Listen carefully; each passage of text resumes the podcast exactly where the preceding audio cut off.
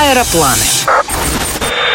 Укутанные, как капусты, в теплые многослойные одежды, мы начинаем усиленно грезить о жарких странах. Африка в этом списке, конечно, не первая. И далеко, и дорого, но при мысли о черной жемчужине сердце всегда сладко замирает. Запретный плод родом из детства. Помните? Не ходите, дети, в Африку гулять. Сегодня мы уже такие взрослые и искушенные отправимся в маленькую республику – Уганда. Это совсем не страшно. Никто тебя не грабит, никто не выпрашивает денег, попрошаек на улицах нет вообще. Строгий регламент жизни, как в Англии. Завтрак с 9 до 10, обед с половины второго до трех. Самый популярный вид транспорта в городах – бода-бода. Легкие шустрые мотоциклы с сидушкой вместо заднего багажника. Шофер за небольшую плату довезет пассажира куда тот пожелает. При этом расстояние и время суток не имеют значения. Заказывая заранее отель в Уганде, допросите туроператора с пристрастием. Это совет от бывалого путешественника Леонида Найвельта.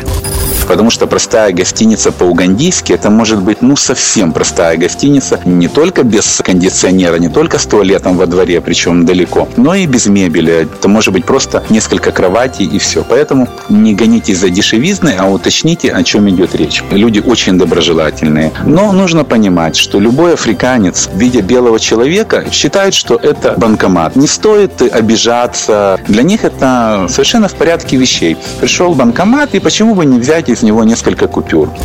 В забавное мероприятие может превратиться покупка обычной газированной воды. В Уганде бутылку нужно обязательно вернуть туда, где вы ее купили. И чтобы не напрягать туриста, магазин представляет к нему мальчика, который ненавязчиво следует за иностранцем, пока тот не допьет свой напиток и не вернет тару. Но самое незабываемое приключение ждет вас за пределами города, в джунглях. Именно здесь, в естественных условиях, еще обитают горные гориллы этих редких обезьян, огромных обезьян весом до 600 и больше килограмм, в мире осталось всего 720 штук. То есть по одной горилле на каждые 9 миллионов человек. Они все посчитаны, у них у всех есть даже свои паспорта. И люди, которые их охраняют, знают их в лицо. Прежде чем ехать в Уганду, нужно заказать пермит, то есть разрешение, посетить горных горилл. Стоит 500 долларов. Собирается группа из 6-8 человек и с двумя рейнджерами, вооруженными автоматами калашников, идут в джунгли искать горилл. Причем ничего не гарантируется. Поиски могут занять полчаса, а могут 4 часа. Более того, если вы пришли простуженные, с насморком или с кашлем, вас вполне могут не допустить.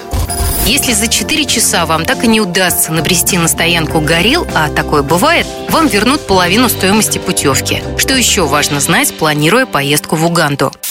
Для россиян требуется виза, которую можно оформить по прилете в аэропорту. Наиболее оптимальный вариант перелета в Уганду через Европу. Дорога плюс транзит займет от 9 до 16 часов. Перед путешествием стоит поставить прививку от желтой лихорадки и начать принимать таблетки от малярии. Ирина Контрева, Москва, ФМ. Не теряйте впечатлений.